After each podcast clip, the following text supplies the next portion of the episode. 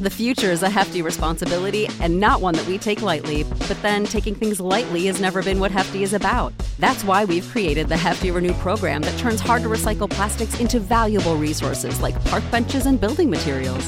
To participate, simply fill up an orange Hefty Renew bag with accepted items, tie it up, and drop it in with your regular recycling. That's it, it's that easy. It's time to rethink recycling with Renew. Particular valued resources may vary by geography. More info available at heftyrenew.com. When you need mealtime inspiration, it's worth shopping Kroger, where you'll find over 30,000 mouthwatering choices that excite your inner foodie. And no matter what tasty choice you make, you'll enjoy our everyday low prices, plus extra ways to save, like digital coupons worth over $600 each week. You can also save up to $1 off per gallon at the pump with fuel points. More savings and more inspiring flavors make shopping Kroger worth it every time. Kroger, fresh for everyone. Fuel restrictions apply. Welcome to the Top Flight Podcast as we continue our Road to Moscow series. We will be previewing today Portugal, the European champions who won their first major trophy just two summers ago in France, beating the French national team 1 0 in extra time in the final. Cristiano Ronaldo did not play in that final for a majority when he got injured around half an hour, uh, half an hour through the first half but he is back with this Portuguese national team, the Seleção as they are called, and they are trying to win their first ever World Cup. They will open up the tournament on the second day on June the 15th, and maybe the best group game in all the tournament. They're going to be playing at the Olympic Stadium in Sochi, taking on Spain in an Iberian derby. Of course, Spain and Portugal have combined for the last three European championships. Portugal will then face Morocco in Moscow on June the 20th and then Iran on June the 25th. I am Ori Benatar, and I am joined by the site expert of the top flight, Ashley Anthony. Ashley, what's going on, man? Hey, Ori, how you doing? I'm great, thanks. Yeah, I'm awesome too. So, talking a little bit about Portugal today. Uh, definitely looked at as a dark horse team, like we saw in the European Championships. They made history winning it all two summers ago. But the biggest thing was the fact that they finished third in their group. So, Ashley, do you think with this group with Spain, Morocco, and Iran that Portugal could, you know, mess up a little bit again and potentially finish third in their group and not make it to the round of 16? Or are they going to comfortably just advance through to the knockout phase? Uh, considering Spain is the only real competition, or tough competition in that group, um, I don't think so. They have a very well balanced squad this time, um, with a lot of veterans in and as well as youngsters. Um, all around, um, going talking just a group and how good a chance they stand. Um, I would say they second best in the group, uh, considering squad and Spain having the much better squad on paper. Um, they were lucky to go through on Euro. They can't be considered a dark horse anymore because of winning Euro 2016. Um, yeah, and being led by arguably the best player in the world, they have to stand a great chance of going through all the way to the final, I would say. Right, and Portugal, uh, okay, I mean, that's an interesting point you bring up that uh, maybe – con- considered to be a dark horse, but might not have the best chances of winning since they had a tough time in the group stage in the European Championships. But uh, Portugal qualified with ease. They pretty much only lost, I think, one game in qualification. They did really, really well and then in the European Championships also played well in the knockout stage. Defensive, I mean, you have Cristiano Ronaldo on this team, 81 goals and 149 caps for the Portuguese captain, 33 now. But this team is built on defense under manager Fernando Santos, Pepe and Jose Fonte, the center backs. You've got Rafael Guerreiro and uh, the likes of Cedric playing uh, wingback, Ricardo Pereira, who was just signed by Leicester City, also in the squad. And then in midfield, you've got some good defensive midfielders, William Carvalho, who could be signed by Everton, Marco Silva looking to sign him to join the Toffees, and then João Moutinho, who's a very skilled defensive midfielder. So can that can this uh, aging defense? I mean, you got Pepe at 35 and Fonte at 34. Can this aging defense keep up what they did in Euro and defend their way to far in the tournament? That's that's a very good question. Um, Pepe hasn't played at the highest level now recently, so you you would be considered as um, the biggest veteran um, above Ronaldo. Seen the backline alone, they have between the three of them, between Fonte, um, Bruno Alves, and Pepe, they have over 200 caps for Portugal. So that stands very good. All that experience going into the tournament. As we know, Portugal is a tournament team. They normally make it quite far and do quite well. Um, although we always consider them as a dark horse. Um, gone are the days of the Pauletas, um, Luis Figos, the attacking threats. But they have that one attacker that can change a game in under a second which is Cristiano Ronaldo. So defensively, they're very sound. Um, Buffon had a bad season. He's been on a downhill spiral ever since he left Southampton. Um, going into the end of the season, nearing the end of the season, Ronaldo picked up his form, and this could work well in favor of Portugal. Yeah, everybody knows that players like him, Pepe, they win by any means necessary. Though Pepe can be the dirtiest player, they win by hook or crook. So I think they stand a very good chance of um, qualifying, whether they win or lose, or come second or first. Sorry, um, doesn't matter really, considering the next um, the round of 16. The round of 16 um, match is the winner of Group A or the loser of Group A, which is quite easy considering other competition in other um, knockout stages. So they stand a very good chance with their run and other games for, for them. Playing Spain first will really separate who's going to go on top and who's going to be second. Yeah. So I think their team stands a very, very good chance. Yeah, I mean, I think Portugal. You look at their road to the quarterfinals. It's a little bit. It's pretty simple. I mean, group stage should be comfortable. I mean, I could see that Portugal Iran game as uh, something we saw in the last World Cup when Argentina played Iran. Iran's going to defend them really well, and then one chance Ronaldo gets could capitalize, like what Messi did against Iran in Brazil. But you look at the opponents that Portugal could face in the quarter in the round of 16. Uruguay, Ronaldo v Suarez, and uh, Egypt, Ronaldo v Salah. And we actually maybe hopefully get Ronaldo v Salah in full like uh, we were unfortunately stripped of when Salah got injured in the Champions League final.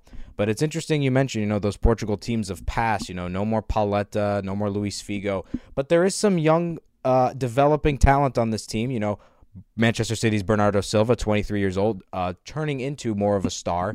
Got some decent game time with Manchester City, was more of a role player there. But then you also have Andre Silva, one of the top scorers in UEFA qualifying, just 22, playing for AC Milan. He scored 12 goals in his 21 caps. He played pretty well at the Confederations Cup last summer. And then you have some veteran attackers also in Ricardo Quaresma and uh, Adrien Silva 29 playing for Leicester City. So, do you think any of those guys can have a can be big X factors in this tournament? Um, one, Ricardo Quaresma, because him and Ronaldo, they both played a, a, massive role in pushing Portugal all the way through during Euros. Um, Bernardo Silva, definitely coming from Pep's winning mentality and way of playing, I think he's picked up a lot since leaving Monaco. So that three alone gives a sound attack. Um, with João, Mario at the back of them, they seem pretty sound in the midfield. The midfield is packed with good players. Um, the only shock I would say from the squad that would have been maybe game changers that could have gone with, I would say is Ruben Neves and um, Cancelo. The two of them left out. Ah, it's a big deal. It is a big deal. And Nani as well. Um, that is game changers that you would normally bring off the bench. So the young players with little to no caps could be a, a major wild card played by the manager Fernando Santos. Um, but the first 11 and the strikers that they have, as mentioned by you, are they're the go-to guys. They're good enough to see Portugal through the group stages, definitely. Yeah, some of the players left off of the Portugal squad. Um, Nani, as you mentioned, Eder, who scored the winning goal at the European Championships. He plays for Lokomotiv Moscow, which is, of course, a Russian club. And then also Renato Sanches left off the team, the 20 year old for Swansea City, who's had a rough uh, season this past year, 17 18. So, but let's say Portugal somehow pull the rabbit out of the hat again and see themselves into the their first ever World Cup final. Last time Portugal were in the World Cup, they didn't even get out of the group stage, lost 4 0 to Germany, rescued a draw against the United States very late, still bitter about that one, and then had a meaningless three points against Ghana in the last game. Uh, Portugal, last time they got pretty far in the World Cup was in 2006 when they got all the way to the semifinals, and they would eventually uh, get fourth place, losing to Germany in the third place match. But let's say Portugal do get the luck. Let's say they do actually win the World Cup. What does that mean for Cristiano Ronaldo's legacy? Does that put him above Pele and Maradona, or he still has more work to do? Because if he wins a World Cup, he's got every trophy he needs in his cabinet, including also being the only player in history to have five Champions Leagues now. Yeah, this this is a very big debate here. Um, for Ronaldo and Messi, we both know that this is the one trophy that's been eluding. Um, if he was to take it, I think it would put him above Maradona, um, Pele, and all of them. Um, the times, there's more players now, world class players, the competition stiffer. Um, to go into a World Cup as your best player, but on a, in a team that really has more than 22 men, I would say that's world class. It's rated as the best in the world. He does a great job for his country. Um, when he plays for Real Madrid, he's always surrounded by stars. Then you would you would always think back and say, ah, he made it that well because he had supply, he had everything in Real Madrid. But now for the fact that he's playing with Portugal and he is the go-to guy, the mainstream for them, that would make him the ultimate player because we know Argentina is filled with attackers. The attacking lineup goes from all the way up to the bench. So for Ronaldo, it would make him far better than the rest of the best in the world. Let's put it that way. If he was to win this final. Yeah, I think I think if Portugal were able to somehow win this tournament, which I, I personally don't think they will, I think it would put Cristiano Ronaldo over the hump. I mean, to have someone who leads a team like this, it's compare. I think it's comparable to LeBron James trying to win the NBA Finals this year with the Cleveland Cavaliers, in that LeBron is the best player on the team by far. He doesn't really have much help. Kevin Love may be the second best player, but he's been, you know, here or there. Whereas, you know, with Cristiano Ronaldo helping Portugal win the European Championships, you know, he helped, but it wasn't all him. He didn't carry them completely to the title. It was mainly Rui Patricio had a great tournament in, in goal, and also that defense was tremendous too. But if Cristiano Ronaldo could take this team to win a World Cup, you know, it sparks GOAT debates. It sparks whether or not he is the greatest of all time. Not just the way he plays, but the trophy cabinet too to prove it. Five Champions Leagues, a European Championship, and a World Cup. I think that would put him over the edge. I still think Pele is the greatest international player of all time, though. Yeah, considering all his international accolades, I would say that too. But Ronaldo played in a time where there was more tournaments, more trophies to come about. So in this era, in this golden era of let's say being able to enjoy the football of Messi, both Messi and Ronaldo, I would say Ronaldo is leading the pack. I would agree with that too. I've always been a Ronaldo over Messi guy. Messi's still great though, but has not won a national trophy with his country. All right, so let's move on to the final portion of our show. So we predict the maximum number of points the team can get in the group. Ashley, what's the maximum number of points you think Portugal can get? Can they win all three games, or do they probably lose to Spain? I think they will probably lose to Spain because Spain also another team that plays very well at tournaments. Um, Portugal won't be too worried about ending first or second, so I would say they would win two games, the two of the three, and end second in the group. Yeah, I would say Portugal could probably get six or seven points in this group, maybe rescue a draw against. Points, yeah. yeah, I think. First game, then hats off to them because then they can go on and just beat um, Spain by a goal difference because I don't see any of the other two teams giving the, the two of them any competition. Yeah, I agree. I think the Iran game will be a little bit difficult for Portugal, but I think they should probably win. And I think the Morocco game will also be a victory. But remember, Portugal and Spain, their first World Cup game, um, returning to the tournament after both of them. Remember, both Spain and Portugal did not get out of the group stage in Brazil. Of course, Spain opened up that tournament, losing to the Netherlands 5-1, and then did not make it out of the group. But now the question is, is how far can Portugal go? What's the the the highest point Portugal can get in this World Cup? Can they make the final? Do they have a legitimate chance to win it, or quarterfinals at best? I would say semifinals at best. Okay.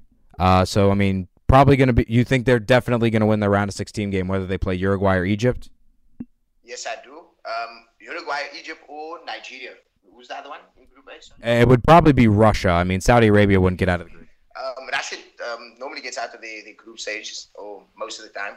So the, that group is, how can I say, uh, much harder to determine than Group B. Um, but Portugal will beat whoever comes up against them afterwards. If it is um, Salah coming up against Ronaldo, that's another taste treat. Right, and then you run into the potential situation. Let's say Portugal does finish as the runner-ups in Group B. You're looking at facing probably France in the next round, or if Argentina continue to have poor results in the group stage like they did in qualification, you could have a France v Argentina round of 16 match, and then Portugal's got themselves a really tough quarterfinal matchup. If they face France or Argentina, which team would they have a better chance of beating? I would say against Argentina because Argentina's defense isn't that sound. Yeah, I. W- against France, France has the complete 11. They even have a 22 man squad. They can change their whole first 11, put on the next 11, and still win this whole tournament. Yeah, France being one of the biggest favorites to win this World Cup, and then let's say Portugal did make it to the semifinals, you're looking at probably the likes of uh, Brazil or Belgium to face in the semifinals. So the road for Portugal is difficult, but how much would you want to see that quarterfinal? Portugal against Argentina, Messi versus Ronaldo, finally in the World Cup. That'd be amazing. Oh, that would be the one. Eh? I think it would be rigged to go that way. right. So that is our Portugal preview. Ashley, thanks for joining us, man. Always appreciate it. Uh, thanks, Audrey. It's been great. All right, so that is our Portugal.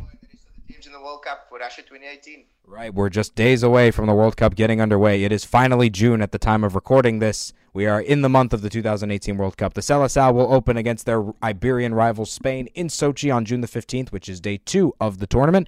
That is our Portugal preview. Thank you for listening as we continue our road to Moscow here on the Top Flight Podcast.